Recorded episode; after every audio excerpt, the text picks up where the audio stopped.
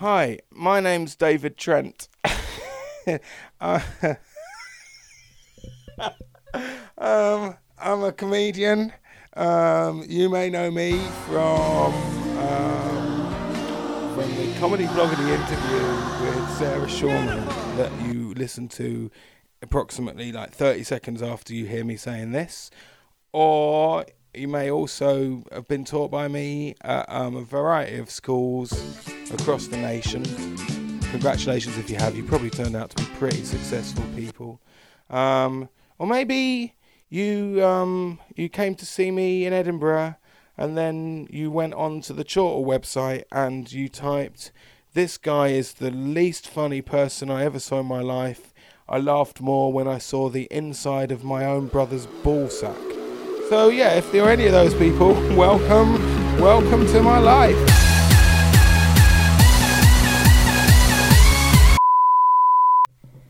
So, David, how did you get into comedy? this microphone's really close to my mouth, listeners at home, so that's why I laughed then. There was nothing funny about the question. The question was quite straightforward, right?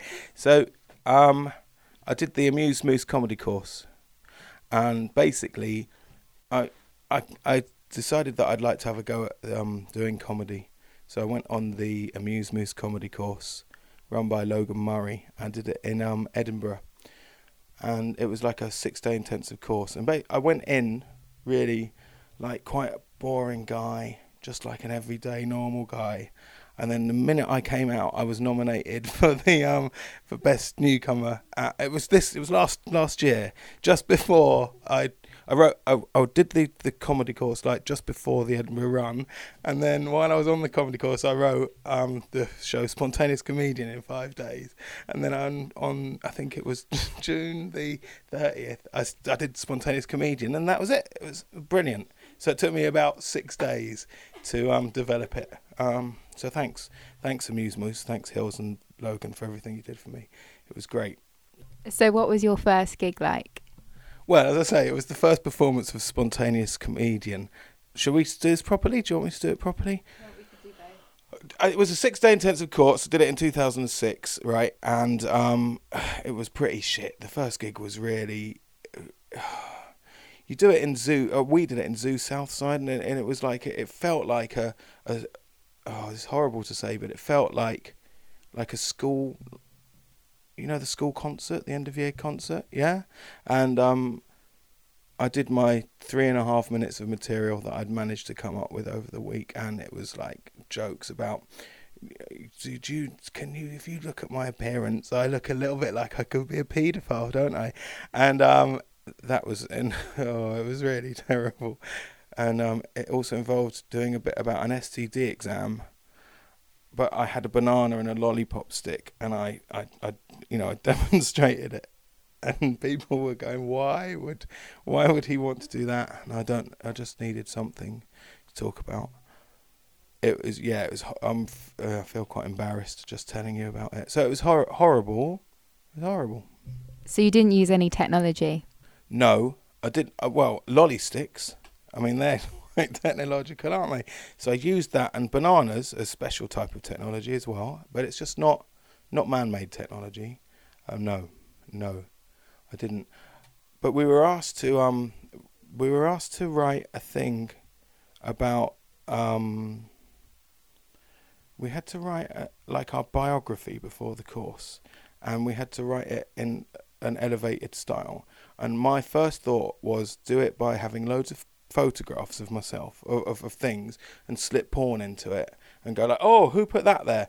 And that's that was you know quite prescient because that was basically last year's show. Jokes and then porn coming up and then pretending that I hadn't noticed it had got there. Yeah. So that's that's the genesis. Uh, uh, six years ago I thought about that porn was funny and I still do. So, after doing Logan's course, how often did you start gigging after that? I would I would gig as often as I possibly could, maybe once or twice a month sometimes, because I'm I'm I mean I know that to look at me, uh, you'd probably think 25, 26, but I'm 41. I've got two children. I've got a job. I haven't got time to to go down to London to do five minute spots at the Laughing Lion in King's Cross. So it had to be quite. It wasn't very often, but also, and, and I'm pretty much sure that they didn't book me that often because of that reason. Because because I couldn't didn't have much time, and not because I was absolute dog shit at comedy. But it could be could be the latter. I don't know. It wasn't very often. People go on about how you have to do it all the time, right? I mean, I know I listened to a, another comedian talking on it. I think his name's I can't remember what his name was. Nish Nish someone or I can't remember. He hasn't made much of an impact into my consciousness, but he, he this guy was saying that you just have to use it all the time and like it's like a muscle and that it gets stronger. And that's something that I, you know, it's a very original thought that he came up with, but it is something that I've also have heard before, right? And I I kind of disagree with that one, right? I think there is a long game as well, and I think that a lot of people do get put off by, uh, from doing comedy because of that idea of use it or lose it, use it or lose it. And because I live in Cambridge, not in London, and because there aren't that many gigs in Cambridge, and because I'm a junior school teacher, I was a junior school teacher in Cambridge, there weren't that many opportunities for me to do what I wanted to do where I was, because I didn't want to cause offence and then get in trouble at school. So I would go and do gigs outside of London, and it would be long gaps in between, and it just takes longer. And sure, if you do it every night, you will get relaxed and and and and feel more confident on stage. But it is possible to have like guys out there. It's possible you can have like two to three days, four days off of doing comedy, and when you next get back on stage, you won't have forgotten everything and be back to stage one. Sometimes you can have three or four weeks. Sometimes you can get gallstones and jaundice and have two and a half months off, and still perform your um, Edinburgh Best Newcomer nominated show, Spontaneous Comedian, at the Exeter Comedy Festival. No one will notice. No one will go, oh my God, look at those flabby muscles. They'll say, yep, yeah, that was a show and it was okay. And you are better the more you do it, but it, you, I don't think you get any worse. Obviously, all the haters out there will be saying that is why Trent is so shit because he doesn't use it every single night of the week. And I do, but you're doing different things every night, right? So you might have two nights where you're in a club doing your 20, then you might have a, a, a preview, and then you might have a couple of new material nights, um, or something that isn't as, as high impact. So it's not like you're just doing that same thing over and over again. You're doing different things all the time. So, Nish, you're wrong, mate, and I'd like to publicly say that and challenge you to a duel and we'll have a we'll have a throwdown of and see who has got the biggest muscles. Yeah, and I'm talking about my quads, and I don't even know what they are, but uh, I am going to go quad to quad with you, Kumar. Take you down, take you down to Quad Town in your dressing gown. And your set involves a lot of these. Sorry. Yeah. Your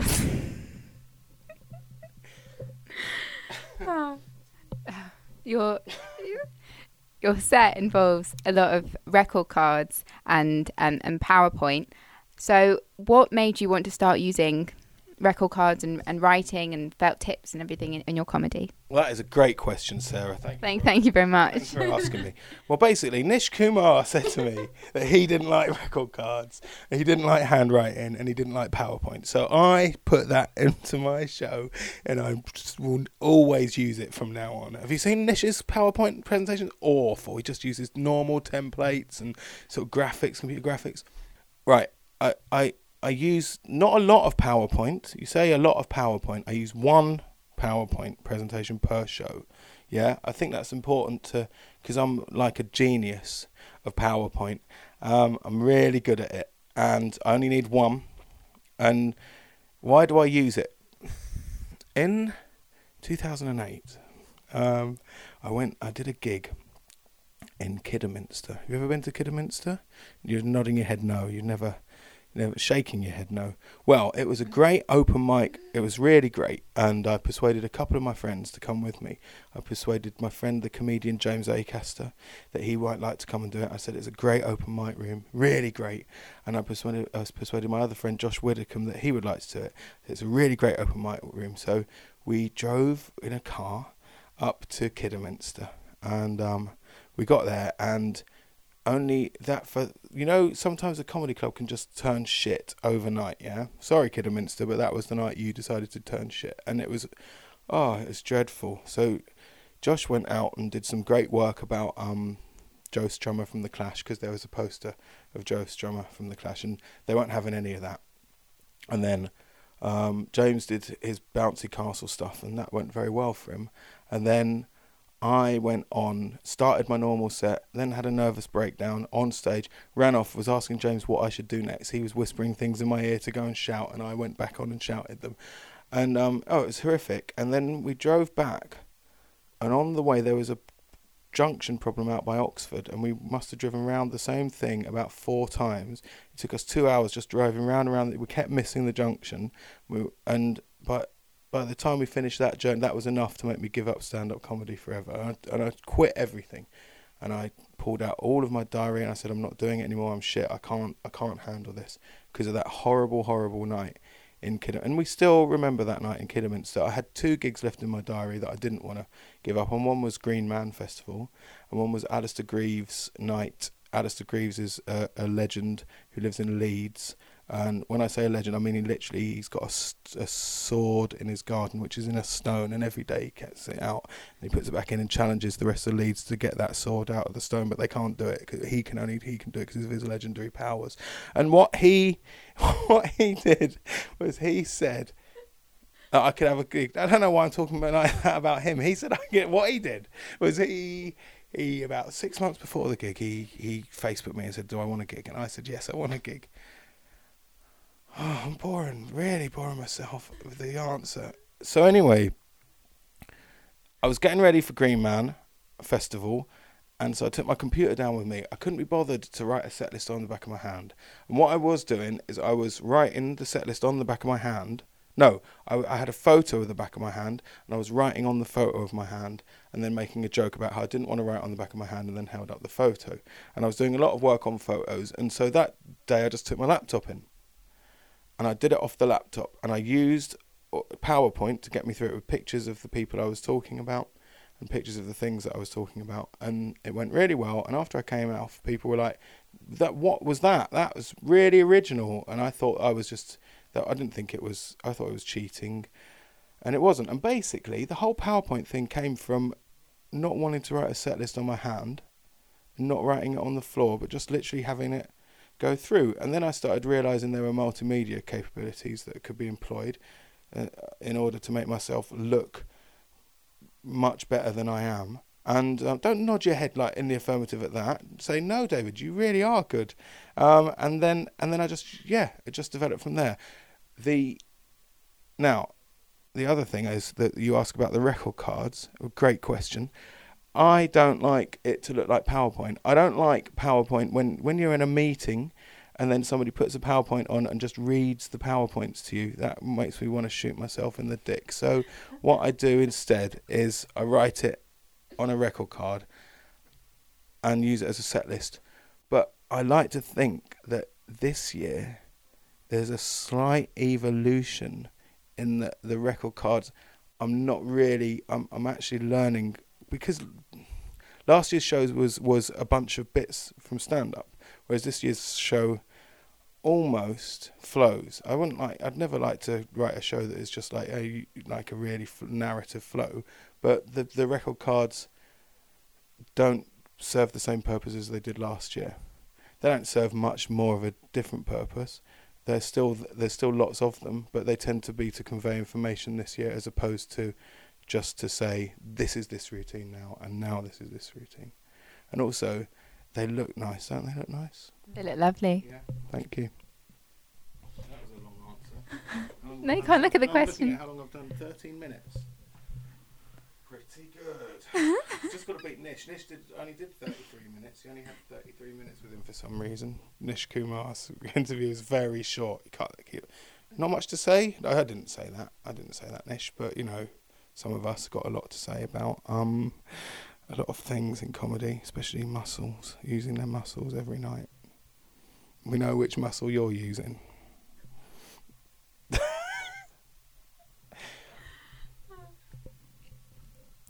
And you were saying that you were also a junior school teacher uh, when you first started out doing Yeah. comedy. So, did you find that being a teacher and being in the classroom helped with performing stand up? Yeah, I mean, one thing that children really like is when you put sort of semi-pornographic images up on the in the classroom. They go, "Ah, this is brilliant, sir. Can we have more of that?" Um, and they love it when you really swear at them as well. That that goes down really well with nine, ten, and eleven year olds. Um, and no, it hasn't been. It wasn't helpful. It was difficult because my overall, I'm quite patronising and quite a control freak, and you get used to like part of the th- job of a classroom teacher in junior school is to present that "don't f- with me" thing. Um, you. You, need that control. So, but you then you take that into a comedy club and you go in with that same sort of level of control, and people are like, "Why are you? Why are you being so horrible to us?" So you have to adjust that somehow, and you have to get the right balance between being funny for kids is not the same as funny for adults, and comedy for kids is not the same as comedy for adults, and kids are not the same as adults. I think you get the idea that I'm what where I'm going. Yeah, this the path I'm on is that there's a different um, there's a differentiation, and that I think the main difference if you're gonna if if I'm really gonna if I'm really gonna think it through and everything, the main difference probably between children and adults is age. Yeah, age and development. so, because they're not the same, they're not the same. You can't age and experience. So you wouldn't make a joke to a kid that you would make to an adult. I wouldn't. And making also, it's funny in school where you when you don't when you break a routine, and it's not really that the same thing in a comedy club because when you break the routine of a comedy club, people just think you're being unprofessional or stupid, and that's where a lot of good anti-comedy comes from. But you've got to. I can't do that properly without people genuinely getting angry with me and thinking, "Oh, this isn't just isn't working. What's funny about this?" And it becomes a little bit in jokey, right? So there's that, and also I don't. I do think that it's just it didn't it didn't help having a job and doing comedy because you have to go to work every day. So no, teaching hasn't helped me. I'm sure it helped all the other teacher comedians. Um, have you interviewed have you, Pappy's? Do they do Pappy's think that? And did he say that it helped him? But he's a secondary school teacher. I didn't ask Matthew that question. Well, thanks. What? So I Matthew primarily you'd interview him on comedy and the techniques of comedy and like the intricacies of that. And I didn't know Matthew was a teacher at the time that I interviewed him. I interviewed him with Pappy's.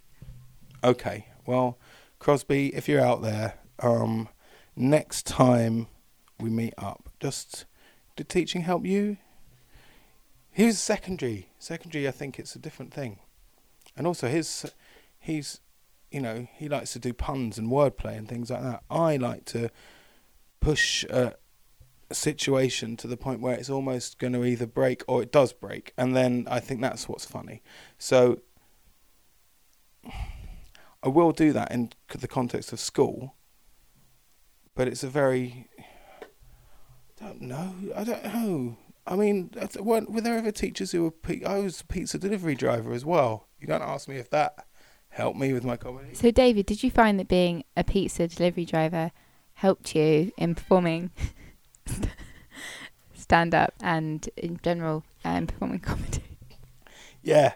Um, thanks for that question. That's It's right. a question I've been waiting for for a long, long time.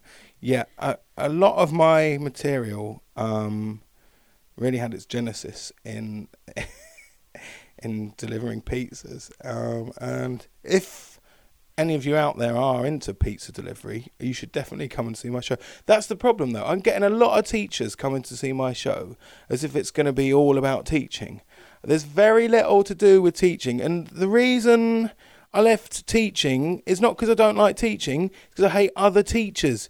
You, the, the majority of you are assholes. Stay away from my show, you child punishers. Seriously, they just they're just stupid bullies who go in every day and try and prescribe things to keep kids in their place and make sure that they don't they, they don't lose control. Terrified little bullies in the classroom. Not all of you. Those of you that I worked at at St Matthew's Primary School in Cambridge, you're fucking amazing. You're all amazing, and I love you all, right?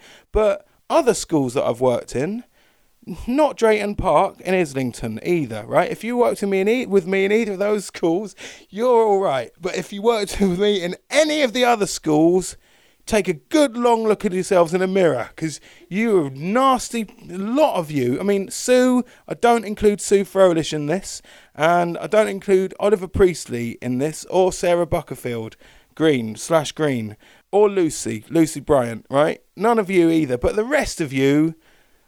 Jesus Christ, you've got some problems. So there, there will be other teachers that, that I, I got on with as well. Um, actually, the majority of people I've worked with I've quite liked. But there are some really bad apples, Sarah. Like, I, look, I'll give you an example.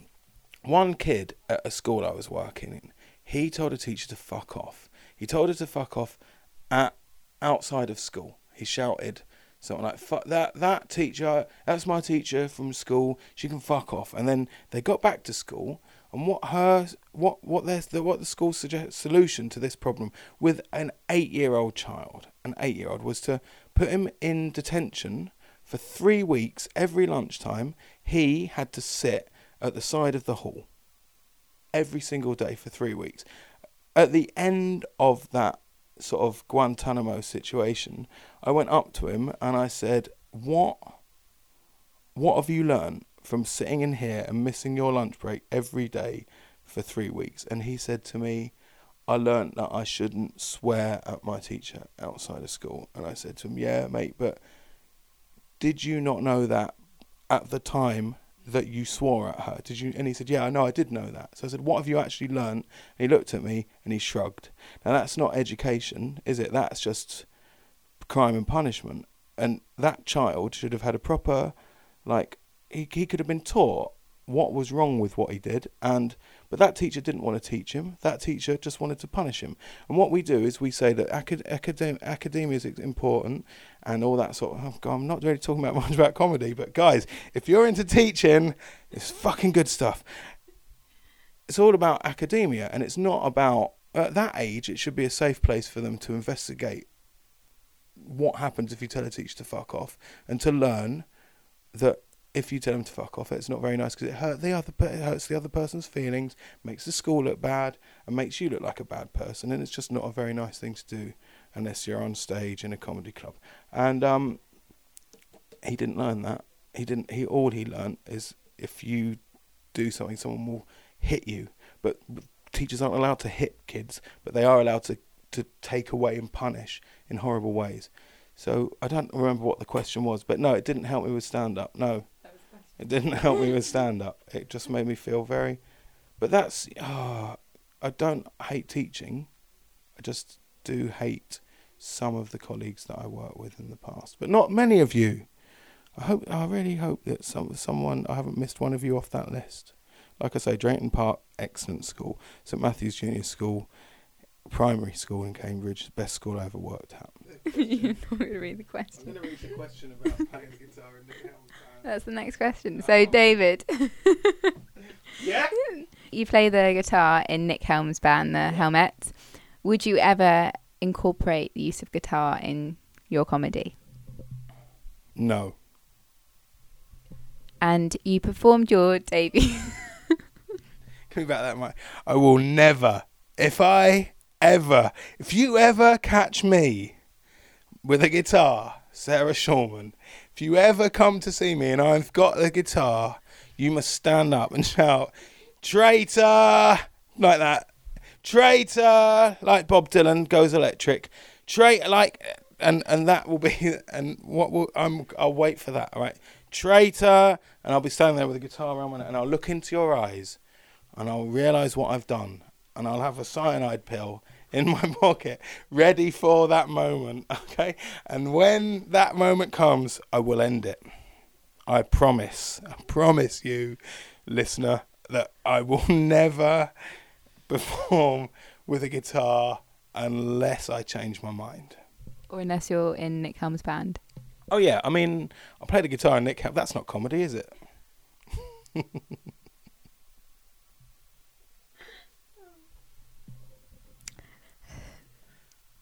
So last year, so last year you performed your your debut hour of stand up, uh, Edinburgh, which was called Spontaneous Comedian. Um, however, in an interview with Arthur Smith, you actually said that there was no spontaneity in it whatsoever. Yeah. And you also say on your website, which was in Edinburgh's worst year of sales ever, you had a completely sell-out run. So, what's been your experience of the Edinburgh Festival? Well, um, first of all, I found that it helps to have a sellout run if your venue only seats 56 people. I mean, that that's a large, large contributing factor. Um, what's my experience been like of Edinburgh? Well, you go up and um, you don't have money expectations. All you want to do is completely and irrevocably change your entire life. And um, when you come back, your life is completely and irrevocably changed because you've been nominated for the um, Edinburgh Comedy Award Best Newcomer. And, you know, once that happens, wow, I mean, so, some t- you, you get start getting free Diet Coke at the gigs as much. as much Diet Coke. I mean, literally, I can have two or three cans of Diet Coke sometimes. Um, you, you get to play some some people who didn't pick up the phone to you before will pick up the phone. Oh, that's a great feeling. And um, my experience of Edinburgh was it was it was it was like you get up in the morning, you go you go to Tesco and get something to eat. Um, you, you you don't eat it in Tesco because it usually need be raw, needs cooking. Maybe I have some hummus on rye bread. That's what I was doing a lot of, and because uh, when I say get up in the morning, maybe twelve o'clock, then go to your first gig, which is playing the guitar in Nick Helm's show, and then come back to your flat and go back to bed, and then go to your second gig and do your show, and then go out for a bit, and then come back and go to Palmyra and have a kebab, and then come home again. And you do that for 21 days, and um, what that is basically, I mean, sometimes your mum and dad come and see you. Sometimes your sister comes to see you, and um, she'll be sitting there, and David Mitchell sitting next to her, and she looks happy about that. So that sort of thing's quite exciting. So there, there were exciting moments. Um, sorry about that, everyone. I was just, um, I was just opening a bottle of water as well. If you did hear a little little click. Um, that would be me. Um, I just can't stop touching drinks, different types of drinks. It's one of my, one of the problems of comedy. I find is that you become addicted to touching different drinks containers and putting them on tables and lifting them up and putting them down. So I apologise to everyone at home about that. Um, now, what was Edinburgh like? Is that is this the question? What's Edinburgh like? Great fun. Uh, great everything I hoped it could have been. It was great. I I liked it. And your show this year is called This Is All I Have. So what can audiences expect from your show this year? It's be between 50 minutes and an hour long. There, there, there will be a computer in it which will be projecting images on a screen. I'll be saying really funny stuff about that. It's funny stuff about it there will be root- com- 11 comedy routines in it. I think it's 11 at the moment. I don't like to give it away. What I mean, it's not a themed show. It's not a theme show, right? It's a it's a um don't expect a theme. Don't expect it to don't expect me to to come out of my sh- don't right. Don't come to my show and think to yourself, what will I learn? What will I remember? What what how will I become a better person? You won't you won't it won't change your life. It won't even it won't affect your life. But also, don't come out of my show and on your way out of the show go up to my tech and say that show was mate, like you did last year, right? You, that person, don't come and see me again. Don't bother. The rest of you, everyone else who came to see me, lovely. Um, thank you for coming to see me. And come again if you want. It's different. It'll be different jokes. It's a different show from spontaneous comedian because I say lot.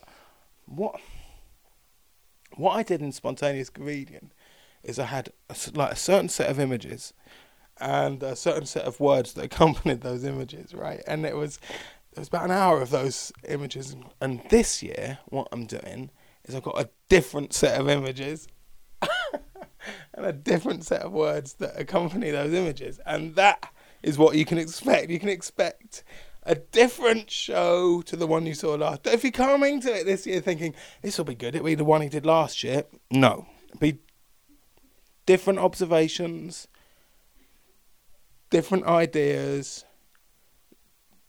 It's a new projector, so if you're into projector technology, new projector, the same screen. I've got four new crates, so I know a lot of people were interested in the crates last year. Four of them, four brand new crates that I bought from Staples. That's Staples staples.co.uk. Um, if you're sitting at home thinking to yourself, I need some stationery, I don't know where, try staples.co.uk for all your stationery needs. Just you just get so used to your old stationery, don't you? You're just looking at your old just your old same old pens and pencils, but you can now you can get different type of stationery by going to staples.co.uk.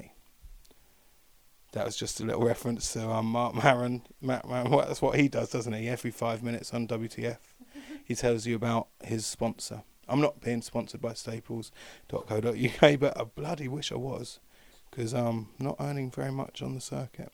So, what advice would you give to acts taking up a show to the Edinburgh Festival? Number one, try and get nominated for the best newcomer award. Uh, I've suddenly developed a really weird speech defect. Then try and get nominated, right? Because it's really brilliant once you do. Because you get like they give you bits of silk, just like loads of silk, everything made out of silk.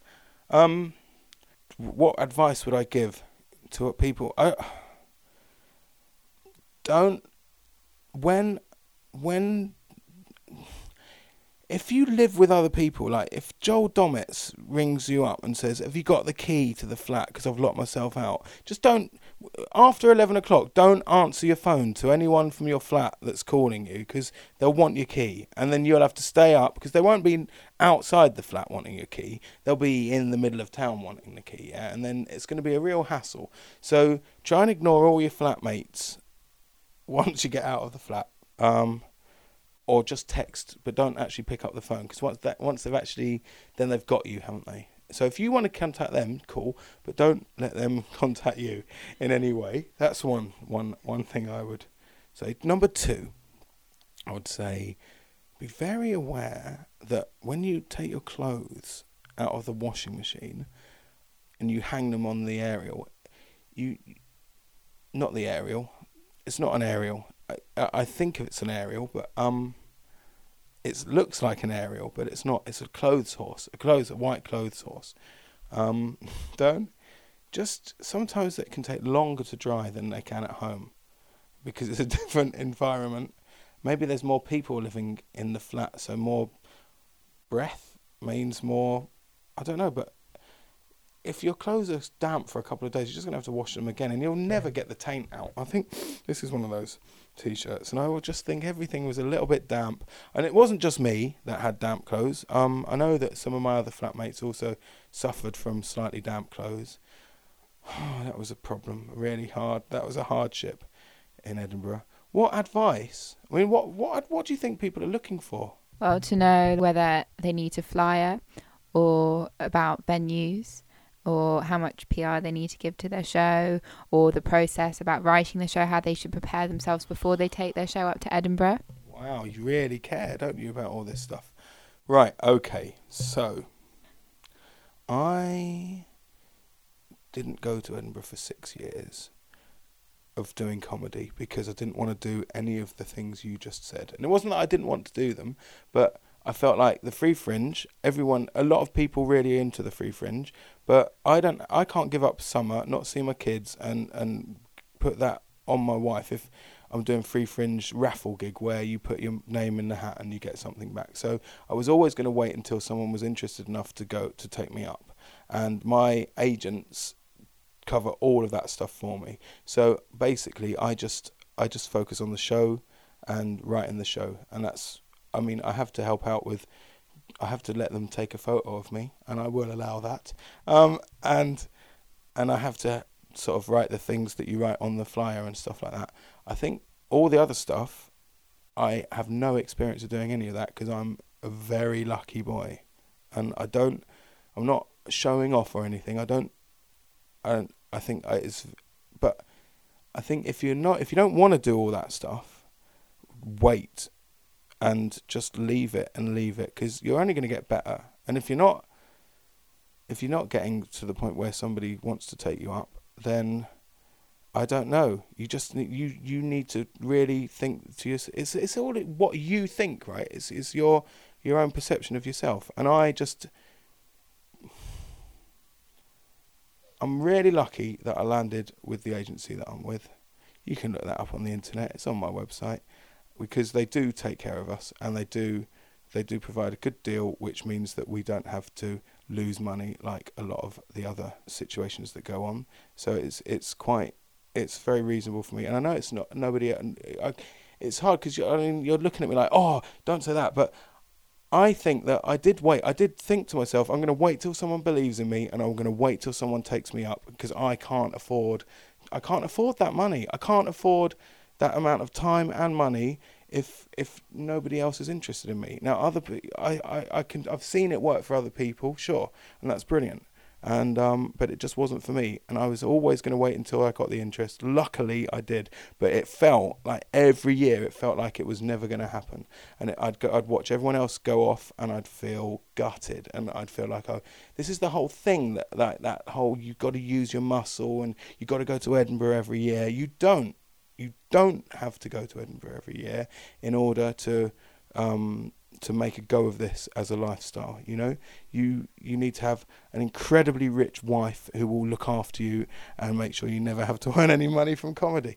But that's just a little jokey. Um, what you've got to do, what I did, was just wait until it until and and serendipity and time worked together to make sure that I arrived at the Edinburgh Festival where I did when I did, and you know it was a lucky lucky break because if I hadn't done a certain gig with a certain person in the room, it wouldn't it wouldn't have happened. I wouldn't be talking to you because I think Edinburgh did change my life, and all the joking I make about it, it it was. It yeah, everything was different when I came back. I was really lucky. I did have that that perfect storm last year, and I went off. I went out there. Nobody knew who I was, and I came back, and people did know who I was. So thanks, Edinburgh. And it's all down to Edinburgh. Nothing to do with me being fucking talented and good at comedy. You, uh, you were also a fine. You can't look at the questions. you, it ruins the element of surprise. Okay, go on. I'm just so excited. so you were you were also a finalist in the Hackney Empire. I know you were, I was. Yeah, but the listeners might not know that. So it's a bit of background for the No, listeners, and then much better this than me. oh no, Oh, I don't know how to do this. this has got little holes. in- Sorry, I, I actually said something you know that wasn't drenched in sarcasm and was almost in, almost sincere, and so now I feel really awkward having done that. And so yeah, go on. you were also a finalist in the Hackney Empire New Act of the Year competition in 2011.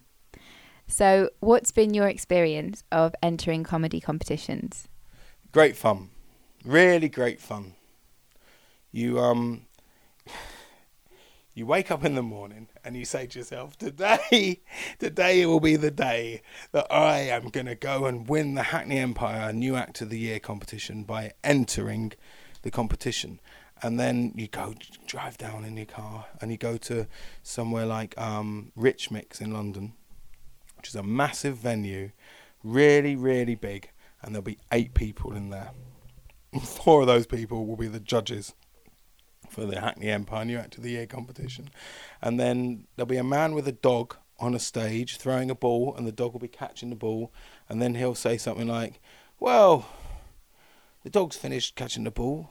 Uh, let's bring on the next act, and then um, and then you go on, to, and then you go on to that, and there'll be four people clapping, and then you go out and you do your five, your tightest five, um, and then you come off stage, and nobody look you in the eye, and everyone be really angry. You sit, go back to the to the back of the room, and you say to Nish Kumar, "Well, Nish, that I mean." That was pretty bad, wasn't it, mate? But I mean, uh, it's not our fault. It's not our fault. I am sure that both of us are going to get somewhere in this comedy game. You are brilliant at comedy, and and I am brilliant at it too. The two of us, we will one day, you know, be able to get on at the Hackney Empire New Act of the Year competition final. And then you go home and you think nothing of it. You usually think that was awful, and then they they then, then somebody like Sajeela Kershi will Facebook you and say, "Hey, congratulations on getting through," and you saying, "Well, nobody's told me that I got through. I wonder what this means." And then the day, about three days later, someone from Hackney will finally email you and say, "Yeah, you got in. You got in to the Hackney Empire New Act of the Year competition," and you, with all your heart, you will be forever gutted that it was the year that it was no longer at the Hackney Empire. It was the year that it moved to the Barbican. So because you'll get asked questions from then on, you were in the Hackney Empire, and you're only like, no, I was in the Barbican, formerly known as the Hackney Empire. You went to the year competition and then you go and you you'll gear up for that and you go and do that and it's the biggest most exciting day of life and because it's really exciting you bring your parents down and your sisters and your uncle Bernard will come and you know uh, cousin Toby will come. Theo won't bother. Um, and your wife will be there. Fenella will come down. Carolyn Stewart. Carolyn Stewart will come down from Bristol and they'll get a hotel. And then you won't win. And it will hurt you. It will hurt you so much. It will really hurt you.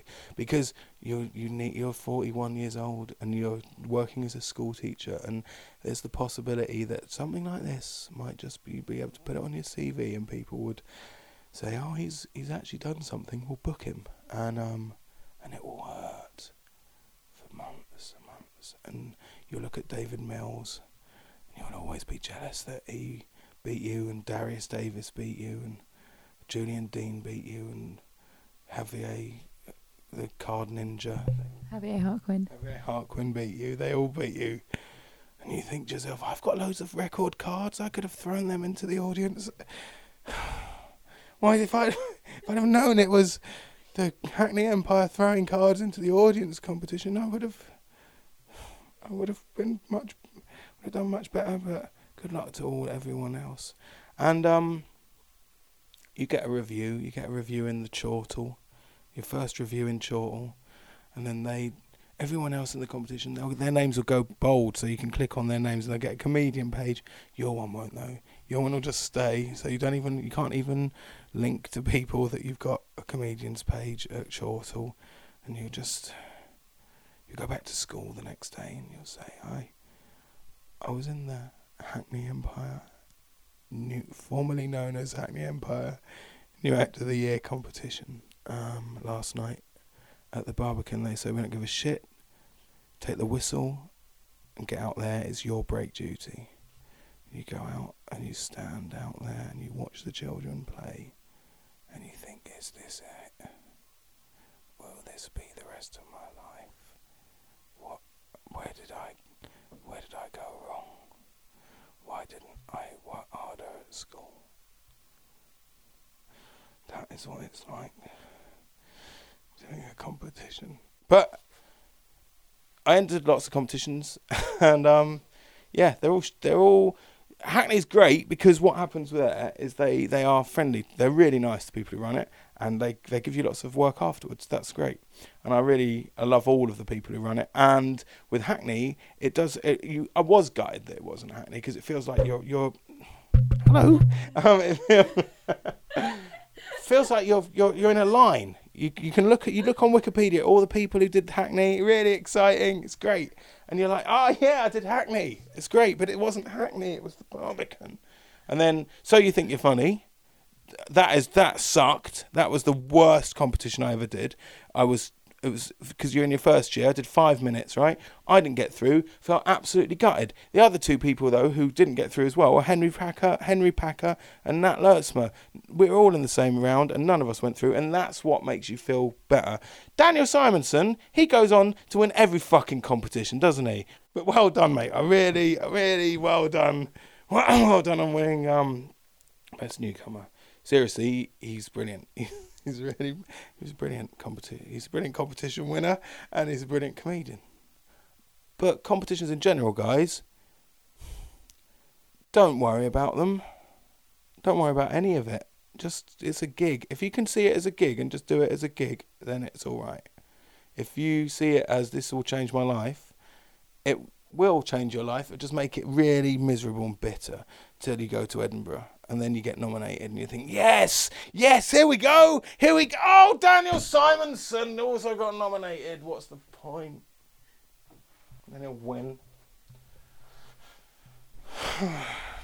That's what competition's like. That's what it does to you. Makes you makes you very happy, and it's good to enter it, enjoy it. It's because basically, right though, the thing you've got to really remember about competitions and any competitive stuff. It's like a sport. It's all about muscles, yeah, and how how muscly are you? Really, how muscly are you? Because if you use your muscle every day, if you if you're always working that muscle, you can become really good at competitive competition, competing, and um, yeah. What do I what do I think about comedy competitions? Some people like them, some people hate them. I don't tend to win them. And do you find that you get heckled a lot? Um, what do you mean by a lot? Well, you use PowerPoint and you use lots of there's lots of loud music and really pumps the audience up before you come on stage. It doesn't leave a lot of room for audiences to heckle you. So have you found that in performing this style of comedy that audiences have tried to heckle you? Yes.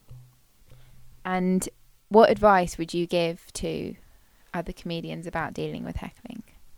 Get yourself a PowerPoint um, presentation and then put loads of loud music and stuff because it gives them less opportunity to do it. I get heckled on Friday nights and Saturday nights at like clubs where stag parties come in, and their heckles are usually consist of two words. The first word is your, and the second one is shit. Sometimes your shit, mate. Your shit, your shit, mate. And um, they've never got my shit. They're not. They're never presenting me with shit. Your shit, like this is your shit. They're saying that I am not very good at doing comedy, and for what they're after, they're probably right. I'm, I'm not going to provide them with what they're what they're looking for on a stag weekend, which is um, a solution to the problem that in maybe 48 hours they're going to have done something they deeply regret for the rest of their lives. So I can't provide you with that, guys. off.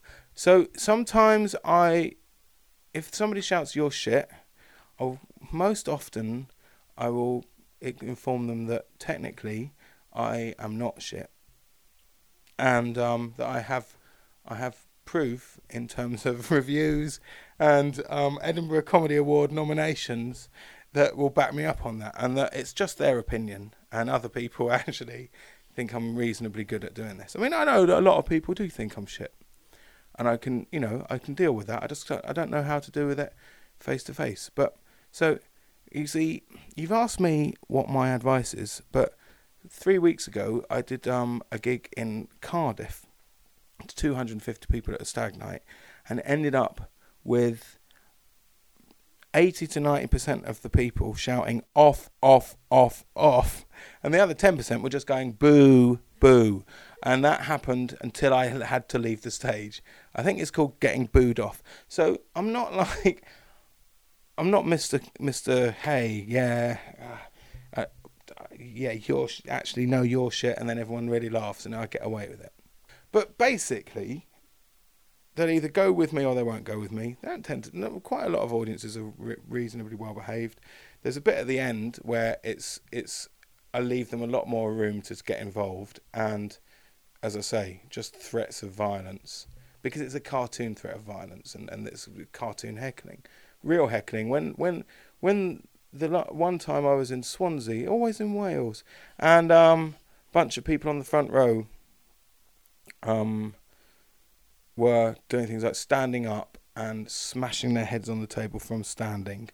And then they were holding up their glasses and saying, Should we just throw these at him? And then they looked at my computer equipment and they said, Let's just fucking pull his leads out of his computer equipment. That's the point at which I just said, Right, you're not getting any more. Clicked all the way through my slides, did my final speech, then walked up to the biggest one and said to him, You, mate, That's what I said to him.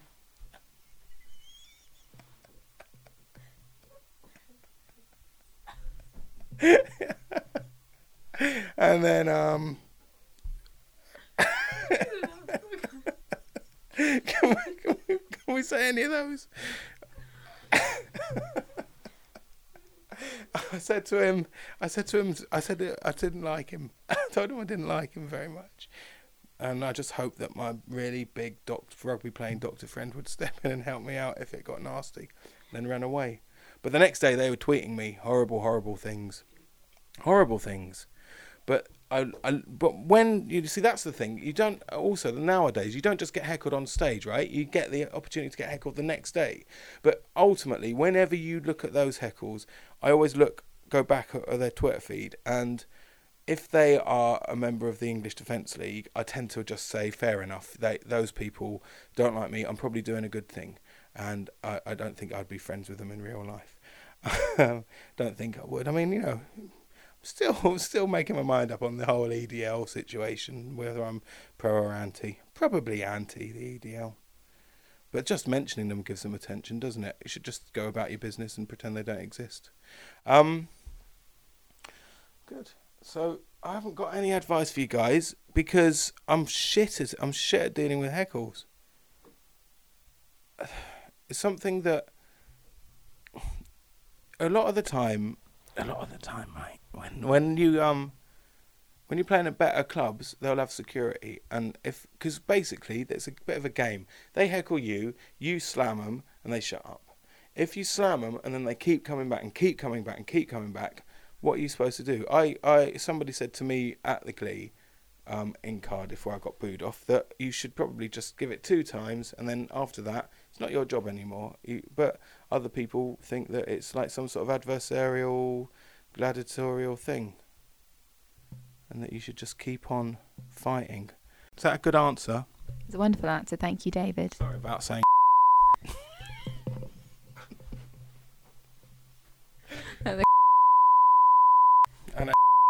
Try not to say any of those words again because it's offensive. And do you have a favourite type of venue that you prefer performing in, David? Front facing, front facing venue. Not in the round. I hate playing in the round. I hate playing with the audience on my sides. I like them in front of me. I'm very much architectural on this answer. I don't have like a do you mean is there a favourite place? Are you trying to get me to say certain clubs like that I like, or are you just asking me is there a certain architectural design of room that you prefer? More on the architecture side, for example, do yeah. you prefer one in a basement or do you prefer theatres? I, I understand what you're getting at. Um, well, basically, I mean, I was listening. I don't know if I've mentioned this at all, but I was listening to a podcast the other day um, with a good friend of mine, a good friend of mine, the comedian Nish Kumar, and um, he said that he prefers, he likes a dark, dank comedy basement, yeah?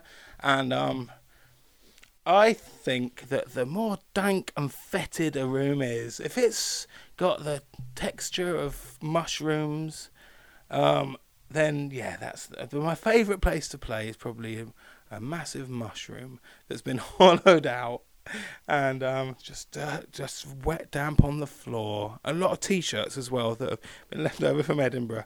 All these play, all these things, and then not actually playing to human beings, just playing to sort of organisms that are mainly made out of mucus, and you know that that just a room full of mucus. That's what I'm looking. A nose inside a nose, that's good as well. Don't know really. The the the room. Some people think the room is really important. Nish Kumar seems to think there's a certain type of room that you can that that, that will really be good. Um, Victorian theatres as well, I believe. He he mentioned the Victorians and their theatres, but I've, I mean, I certainly have never played in a Victorian theatre. So he's a lot more successful than I am if he's been. But I don't actually know how many Victorian theatres there are. Where is he? Where is he referring to in terms of? Do you know any Victorian theatres in London? Anywhere? Don't know. I don't know. Maybe Nish, you could give us a call, fill us in on these Victorian. Th- he's on his way back from Glastonbury at the moment, so he won't be able to. Um, so call him now. All right, hang on. I'm just going to give him a call. um, I'm in flight mode. I just need to switch that off. Hang on. But um, while I'm calling him, I'm trying to think of rooms that I really love playing. Um, I played an amazing room in Wivenhoe the other day, and in Essex, and it's just a cricket club, and it it wasn't the ideal room for comedy, but it was a great gig, and I put it down to my talent as a comedian and nothing to do with the room or the shape of the room. It's just me being good. Um, just that's just that's not true. it's a hard one, Sarah, because I don't know. I can't remember a good gig that I had recently. I don't get booked at places so often that I think, oh, that room's always great. I love going back to that room. I'm trying to think of ones that I do, but I'm, I'm not. Nishi Kumar, yeah, there he is. Typical Nish. Typical. Right, Nish, you let down all the comedy yet again. Sorry about that, guys. I'm just going to look on my diary and see if there's any. Then I can describe the room that I liked. Because it's very important to me to nail this question. Um, that room that Deansway does shambles in is downstairs. That's a really nice room. Um, it's it's a little room. I like small rooms where you can see the audience and and they're happy to be there. I like dark. I don't like light rooms. Really don't like rooms with windows in. Um, I like rooms to be at a temperature of between 25 to 42 degrees. Um, that I think is ideal because I like people to fall asleep during the gigs. Um, Black Heart in Camden's quite nice. I like that. That's upstairs above a pub, but it's just right. The best room is the room where people give a shit about doing comedy in them, and and like anywhere where they actually you walk in and they say hello david do you want a drink? And then they're all excited that there's comedy going on. That is the best room. It doesn't really the shape of the room isn't so important. Put it back on flight mode. Yeah okay sorry. Um, I got a message, you see, I got a message from Bircher and a gig offer from Paul Savage. Um, that's good. Paul Savage runs gigs in the West Midlands. His rooms are nice. Um, apart from the one where I had a terrible. It's on mute. I mean, mute is uh, no, no. Oh no, because it goes dirt, dirt.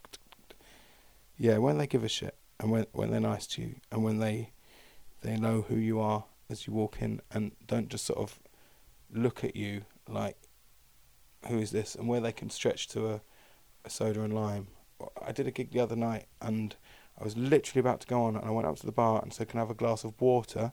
And they said they'd have to get the duty manager for the theatre to action that for them, because they didn't have any water themselves, and they'd run out of water in the back.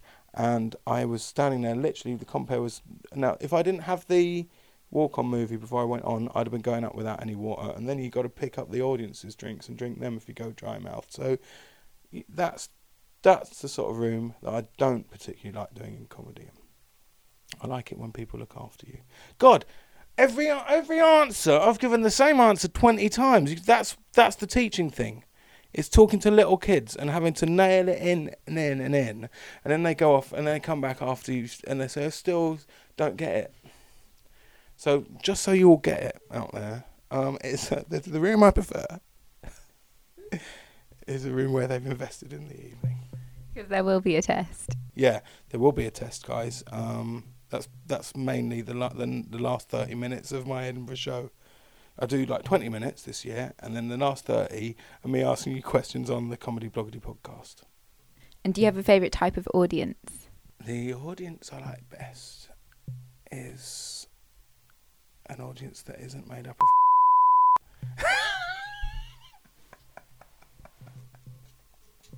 Or I like um, but not um. No, not really. I you, you I I can't read an audience like before I go on. Like this thing that this these people in Wivenhoe, I took one look at them and I was like, it was a, it was like a two generation thing. A lot of older people with their kids who were maybe in their twenties, and I just thought, oh, I'm gonna die. I'm gonna die on my ass here, and they fucking loved it, and they went really went for it. So yeah, I'm I, I don't look at an audience and think, oh yeah, they're good or they're bad, and I you know, like there's the ACMS audience, and they're always great to play for. But uh, uh, also, a Glee club on a Friday night in Oxford is a delight as well. So I don't know. I don't. I don't. I've had good experiences at the Green Man Festival. That was they're a great. They're they're a great audience to play for um, because they they they like the Sigur Rós stuff, and they like you know all the stuff that's to do with music. They quite like because it's it's that it matches. It matches exact. I just like to play for a target audience of fat, forty-two-year-old males who invested too much time in the Smiths when they were at school, and no, not really any time in their academic career. Although if they had have applied themselves, they probably would have been a lot more successful than they ended up being. And if I've got a room full of them, oh, it goes off. Um, so yeah, I like. I, I I'm loath to say yeah, I like festivals because I haven't had enough experience of it. But I like any. It's, I'm I'm inspired really by the words of my friend um, Nish Kumar, who said, "I believe um, I like any audience as as long as they find me funny." Yeah, is that he said something like that? Audiences that laugh at what I do, I like them. And do you have any tips or advice for aspiring comedians? Don't give up. Might feel like you are a long way away from ever achieving what you set out to do, but if you if you keep working really hard on comedy, you can probably do comedy because it's we're not superhumans. And watch the Bitter Buddha. Watch that because that sums up what being a comedian is like more than any other film. You watched it and you just think this guy's a absolutely deluded, sad individual who who you know is it's like the Anvil documentary, but when you're watching that, you they are sad, deluded people who just happen to catch a break in Japan. Whereas when you watch the Bitter Buddha, it's it's like you is he's an outsider artist, and it's like watching the something about Daniel Johnston or something like that. And this is Eddie Pepitone's film, right? It's amazing documentary, and it does this kind of rug pull on you right near the end, and I don't want to spoil it, but watch that because that'll give you hope. Um, it's really hard to articulate it, but basically, you're not. It's not some magical mystery thing. It's just the best way to articulate it, right? I think it's really hard. The, the I I think in terms of metaphor, right? In this one, and it's like if you looked at a guy, say you went to somewhere where people were working out.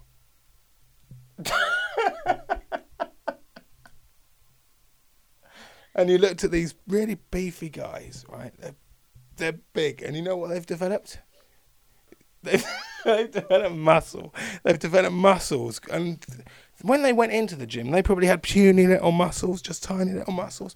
But they've worked on those muscles. They work on them every day, working on the muscle. And you've got to use that muscle, right? Because if you don't use that muscle, that muscle ain't going to develop. And they work on the muscle and they work on. Eventually, you they're really muscly. And it's like that with comedy. If you work that muscle as often as you can, you could grow as muscly as those other guys in the gym, and maybe even bigger muscles. And you can beat them. You can be the king of the gym the king of the gym. What what was the question? Do I have any uh, tips or advice for Aspiring comedians.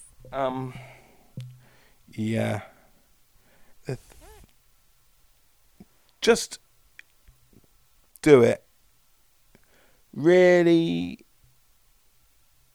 just just do what you do do the stuff that you think oh right okay nothing's boring. That's the first thing. Every every time you look at your material you'll think this is at the beginning i would think why would anyone what's my permission what's my permission for this? Your permission is that it may be funny. And that's that's enough permission. You might start off talking about going to the supermarket and think this is so why would anyone ever want to listen to this? Yeah? And the reason they want to listen to it is because you've got a funny reason for them to be listening to it at the end of what you of of, of, of your your joke if you do jokes or whatever it is you do. But you don't you don't have to don't worry that people aren't to aren't, aren't to want to listen to what you've got to say because nine times out of ten just the fact that you're on the stage means that they're prepared to give it a go. And also and try out all the stuff that you think is really really shit and boring because that stuff is often the stuff that the audiences don't think is shit and boring because they don't they don't live inside your head you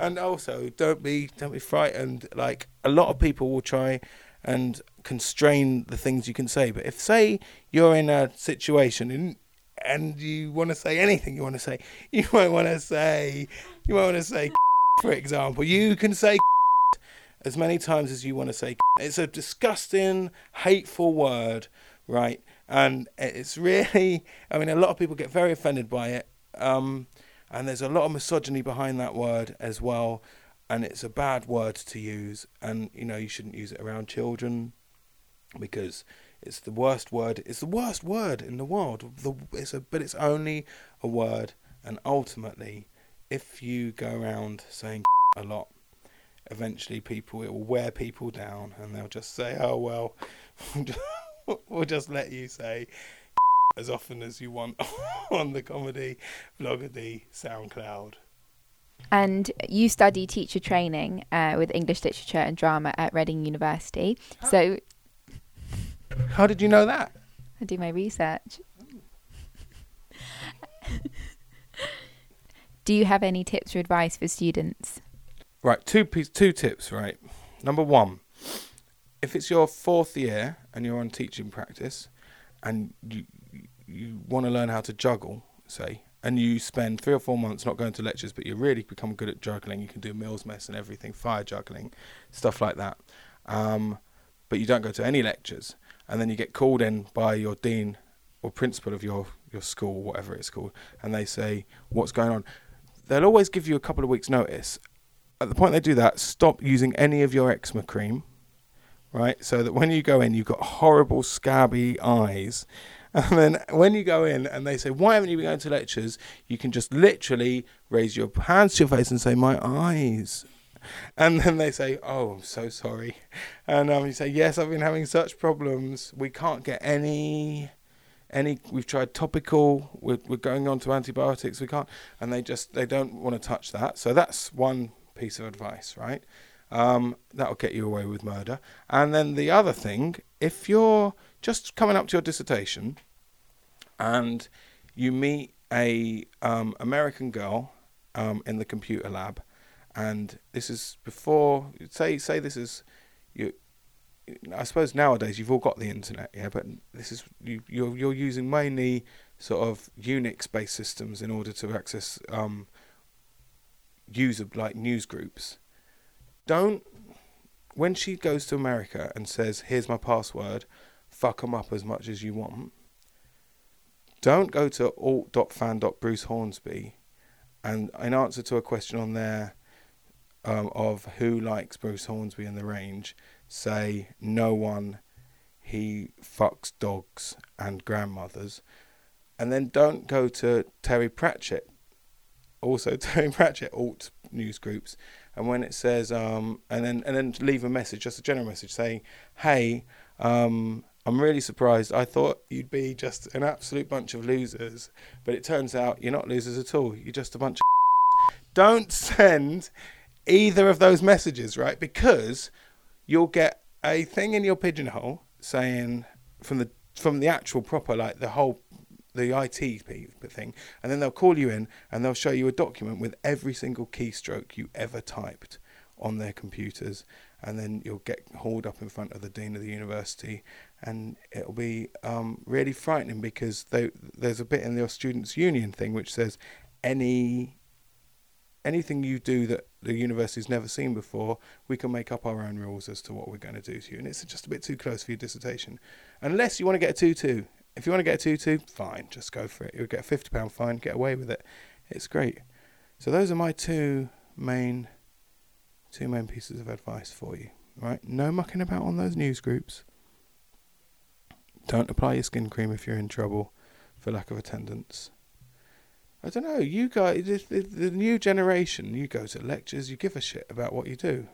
We ah, I didn't want to be a teacher. I just wanted to leave home.